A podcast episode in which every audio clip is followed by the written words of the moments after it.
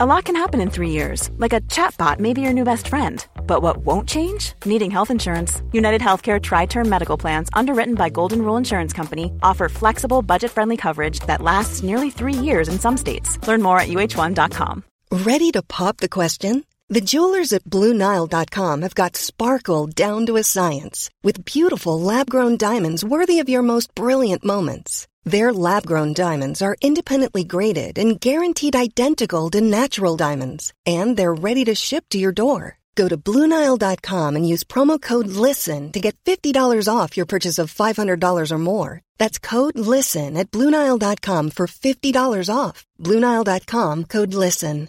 Cool fact a crocodile can't stick out its tongue. Also, you can get health insurance for a month or just under a year in some states. United Healthcare short term insurance plans, underwritten by Golden Rule Insurance Company, offer flexible, budget friendly coverage for you. Learn more at uh1.com.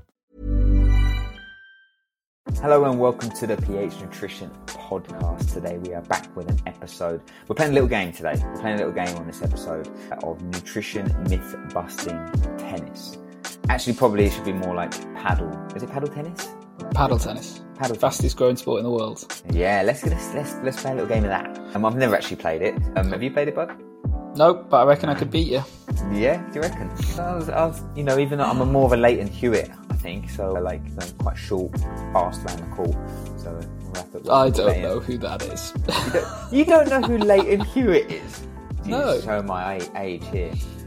He was an Australian tennis player, but he wasn't that big. So maybe Agassi. I've got more of the Agassi look actually. Yeah. So let's go with Agassi. Anyway, enough about that. Let's get into. we- We've got some. We've got some myths that uh, often crop up when we do Q and A's and when we, you know, we're, we're talking to clients. So what we thought we'd do, we'd just go back and forth and uh, dispel them, talk about them, and hopefully, uh, you know, allay a few fears and, and give you a little bit of insight in terms of our thoughts on this. So let's start with the first one. Luke has, we got on the list for Luke. Does caffeine stunt your growth? So this is a, a, an, I think the reason that this is first on the list for me is because I'm both a relatively short man and a huge, huge coffee drinker. I'll love second, coffee. I'll second that. I'll second that. I mean, we're both we're both pretty short dudes that love coffee. Um, so this is a pretty appropriate myth for us, but it is a myth. This is one where, uh, when kind of this was posed, I did a little bit of a deep dive and look into okay, why would people think this? What is the kind of reason? Um, and there were a couple of potential theories that I came up with. It's worth saying at the top, the theories are not true. This is a myth. Caffeine does not stunt your growth, but I always think it's useful to look into why might people think that, uh, so that you can obviously then bust them. And one of them, the the dumbest, most simplest one that people kind of came up with was correlation. We know that famous causation versus correlation. One of the genuine reasons as to why people said, "Oh, caffeine stunts your growth," because most people start drinking ca- coffee when they stop growing when they get to their teen years, their early 20s, they start drinking coffee, and oh, look, they stop growing. So caffeine must stunt your growth. That was the one that made me laugh the most, thinking at how kind of a ridiculous statement that is. Yeah, that Because that is pure correlation. That is pure. Coffee's a little bit of a bitter taste. Kids don't like that. Does not stunt growth whatsoever. But that one did make me chuckle. So it's worth saying that's entirely correlation. The fact that, you know, we drink coffee when we get a little bit older does not mean that that's why we've stopped growing. it made me laugh so much, that one. Yeah, that's ridiculous.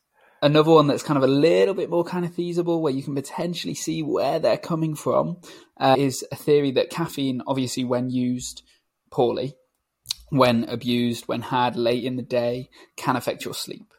And we know how important sleep is for growth. We know how important sleep is for production of hormones, such as growth hormone, even that can obviously help us grow. That is a theory that has potential reasonings, potential mechanisms behind it.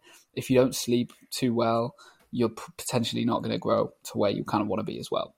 But one of those where the direct association between caffeine and growth was not there, if that makes sense. So does if you sense, if you sleep well and you use caffeine in the right way, where it's not impacting your sleep, just the fact that you're having caffeine is not going to impact your growth.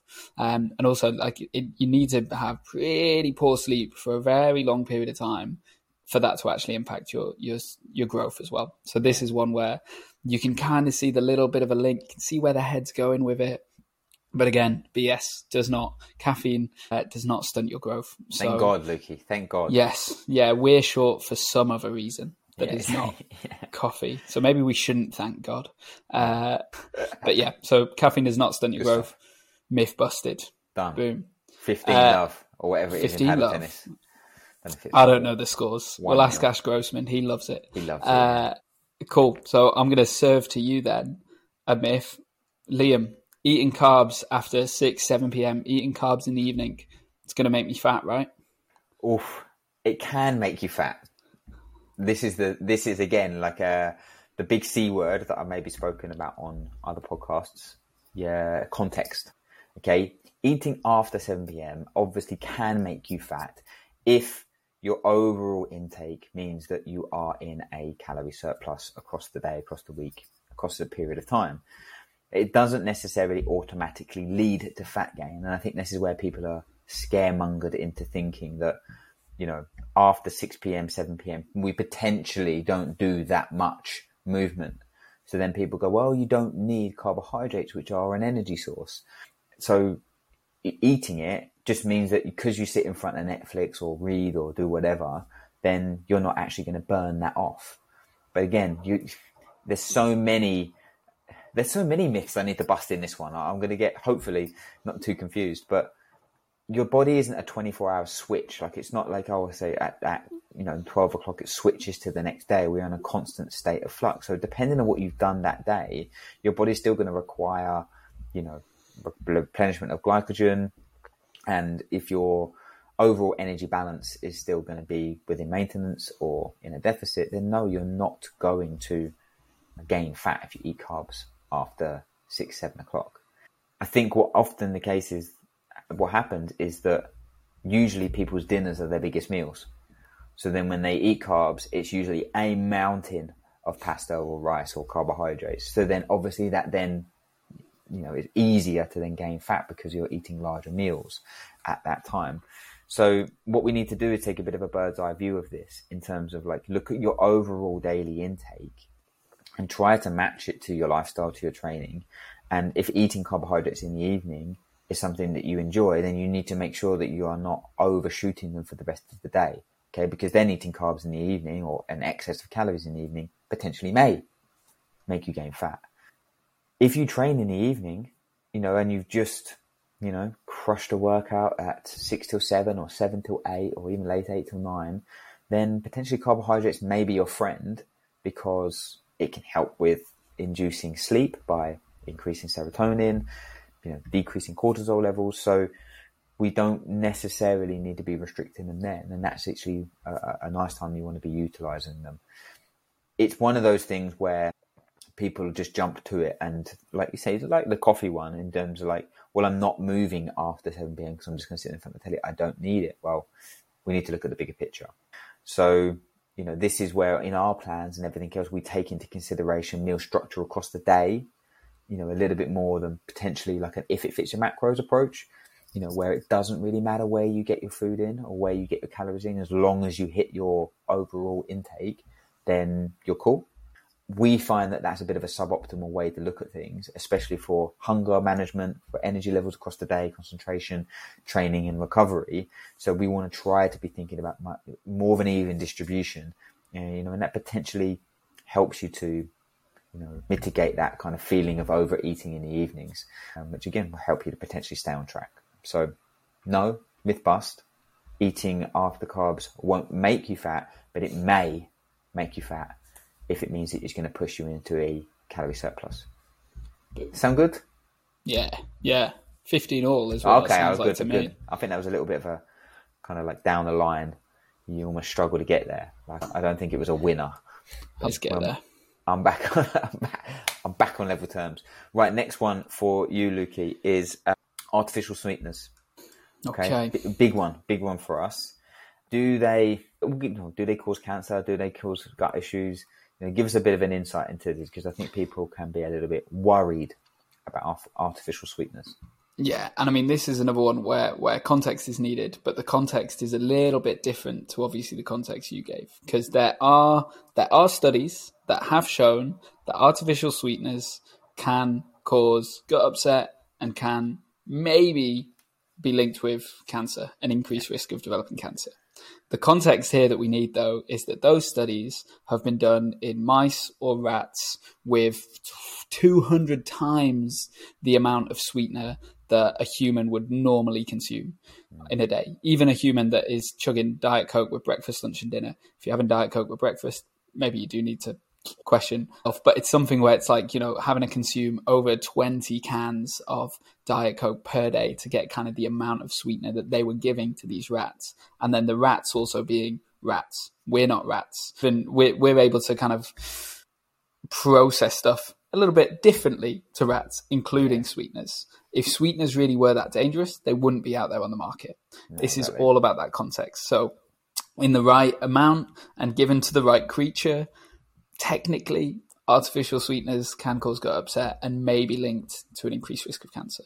Mm. In humans, though, we're good. We are so, so fine. We don't need to be worrying about it at all. This is one of those where if you potentially struggle with overeating and overconsumption of sugar, then it could potentially be better for your health to switch to artificial sweeteners if you know that you're drinking a lot of kind of normal high sugar drinks per day, that kind of thing as well.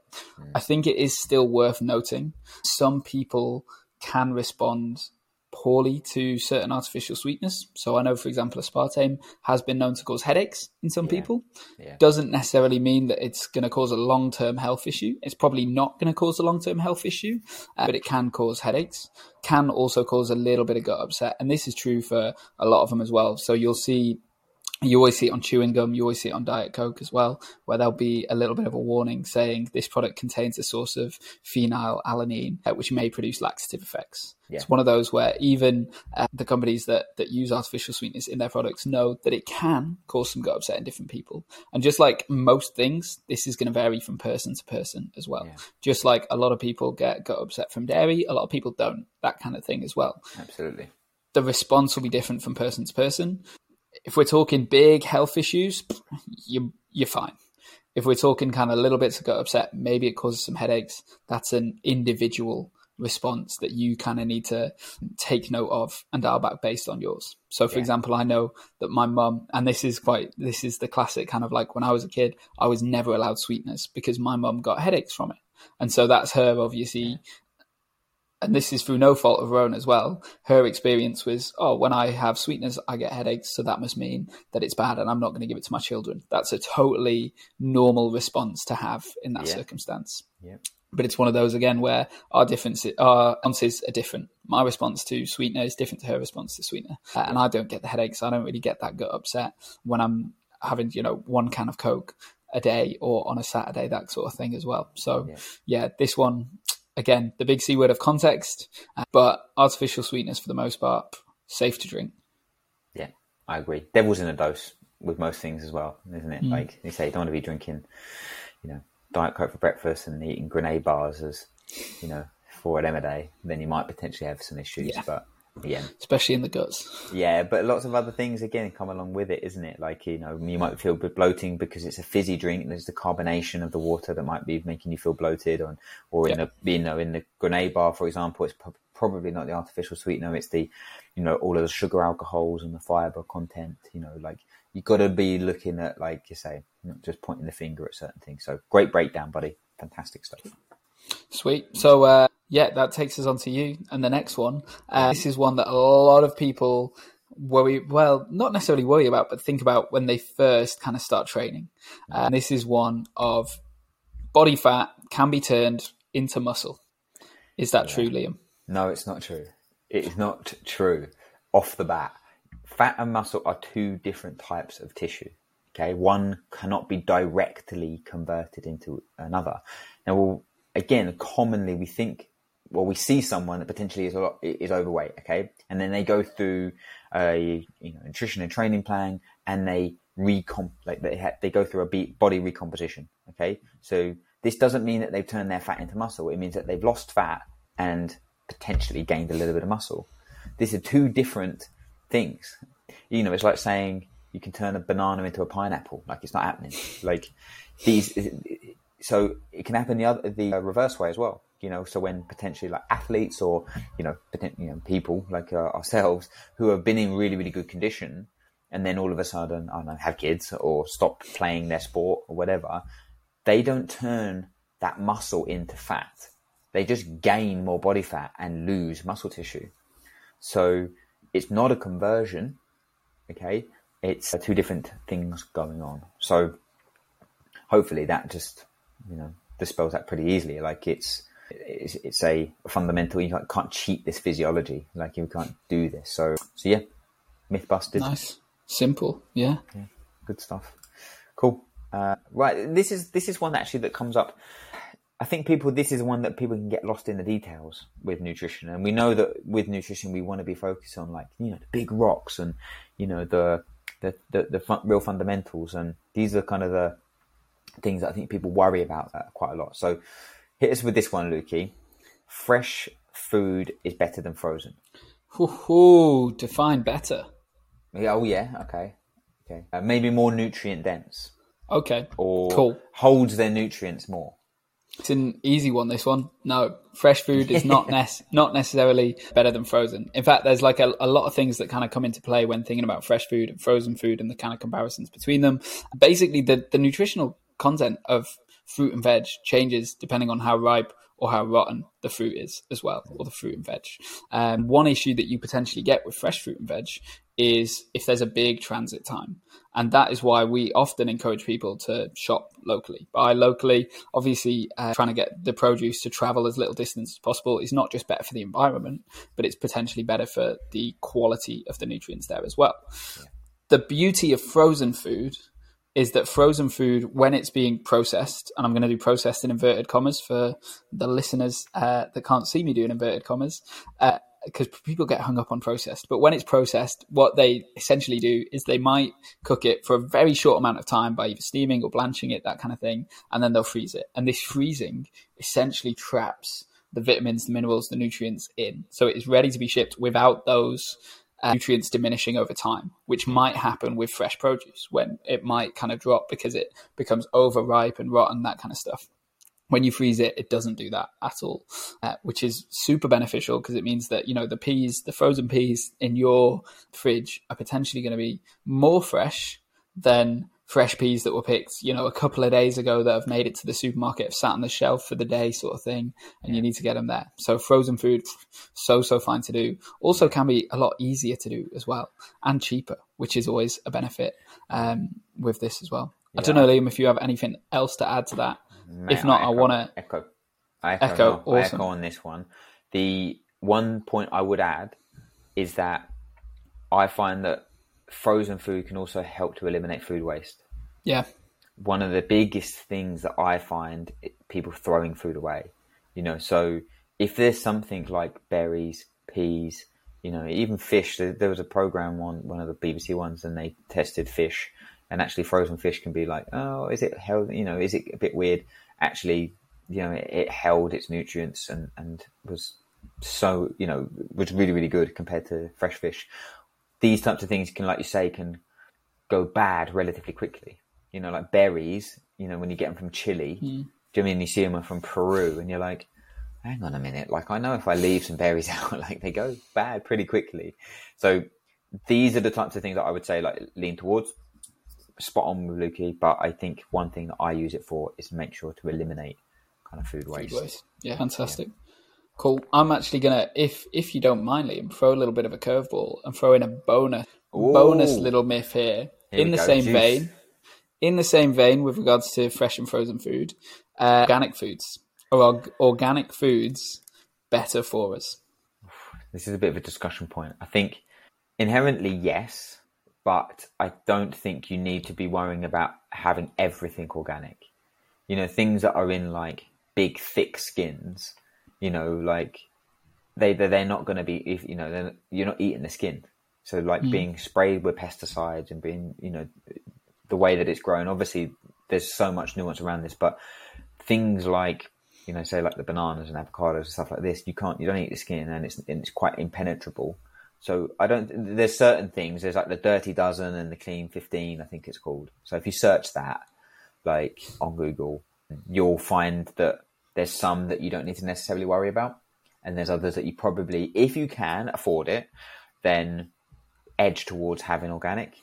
I do think that people again get lost in terms of oh I have to eat organic whereas actually if you took that money and just ate more of like more better quality food you know that's not organic then you're probably going to be you know improving your health and you know better than focusing on well I bought this seven pound organic bread do you know what I mean and I'm like mm, Yeah. that's that's where I get that's where I have an issue with it. But yeah, search that online if you really are focused on it. Then you know, Dirty Dozen, Clean Fifteen. There's a list. Just you can kind of loosely base your choices off of that. Boom. Amazing. Yeah, so I threw an extra little bonus point there for you, So which mate, might I'm have won the game. Might have won the like game for you there. Like Lleyton Hewitt, who you don't know who it, who he is. You know who Agassi is. Um, Of course. I'm nimble around the court. Fantastic. Well, in that case, I'm going to throw another one at you. And Last one. yeah, last myth that I'm going to throw at you here, Liam. You can't build muscle on a plant-based diet. True or false? It's a myth. It's, a, a myth. myth. We, we, if we was in like a live studio, we'd have like a sound effect here. like it, like it may be hard. It's harder to do on a plant-based diet, but it's a hundred percent possible. Okay. Now this kind of this myth has been you know founded on plant-based diets being naturally lower in protein, protein obviously being a really important building block for building muscle, and that kind of protein foods, especially protein, vegan protein powders, don't contain complete proteins, like all of the essential amino acids. These days, like if you look at a vegan protein powder, let's use that for an example, they're blended. Do you know I mean? Like they're blended with like pea, hemp, pumpkin, you know, all of these different things, rather than just having like hemp or just having a single thing. And then, then yes, you are potentially going to be um, missing a few amino acids, which will affect protein synthesis, etc.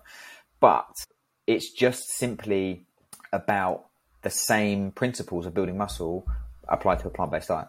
You can still eat protein, you can still eat enough carbohydrates, you can still eat enough calories and fats to help you to be in a calorie surplus, to build muscle. You need the correct stimulus, obviously, at the start, but it's 100% you know possible. And I think this day and age, it's even easier to do it because there's so many good quality protein powders from a plant-based point of view, but also like other protein-based kind of like supplements. You know, so many different pea burgers and all of these different, you know, kind of meat substitutes, which probably is another episode of whether they're really good or not.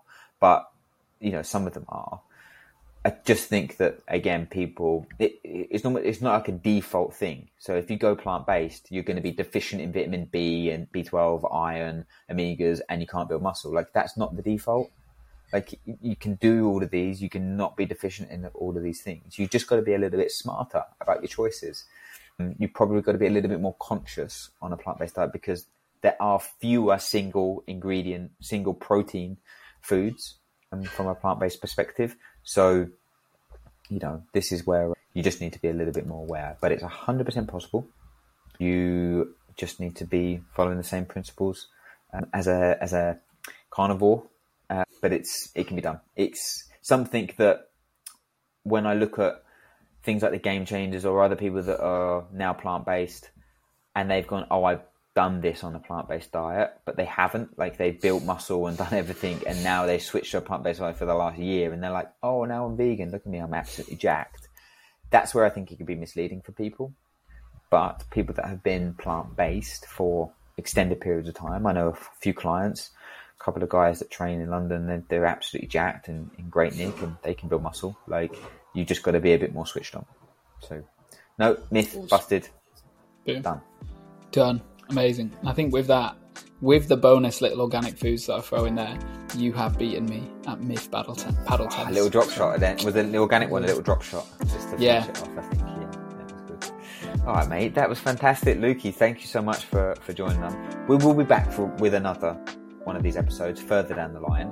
If there are anything that you want us to, if there's anything else you want us to cover, then just pop us a, a message um, either on Instagram or on the website, and we will we will bank these up. And when we've got another six or six or seven, then we'll, we'll do another episode. But thank you so much for the support. Podcasts are growing, so we get some really amazing feedback of it. So we, we really appreciate you know you listening, and I hope you found this episode useful. And we'll catch you on the next one. Thank you very much. Have a good day.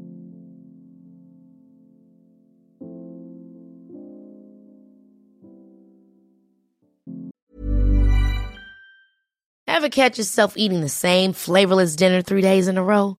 Dreaming of something better? Well, HelloFresh is your guilt-free dream come true, baby. It's me, Keke Palmer. Let's wake up those taste buds with hot, juicy pecan-crusted chicken or garlic butter shrimp scampi. Mm. Hello Fresh. Stop dreaming of all the delicious possibilities and dig in at HelloFresh.com. Let's get this dinner party started. Even when we're on a budget, we still deserve nice things. Quince is a place to scoop up stunning high-end goods for 50 to 80% less than similar brands. They have buttery soft cashmere sweaters starting at $50, luxurious Italian leather bags, and so much more. Plus, Quince only works with factories that use safe, ethical, and responsible manufacturing.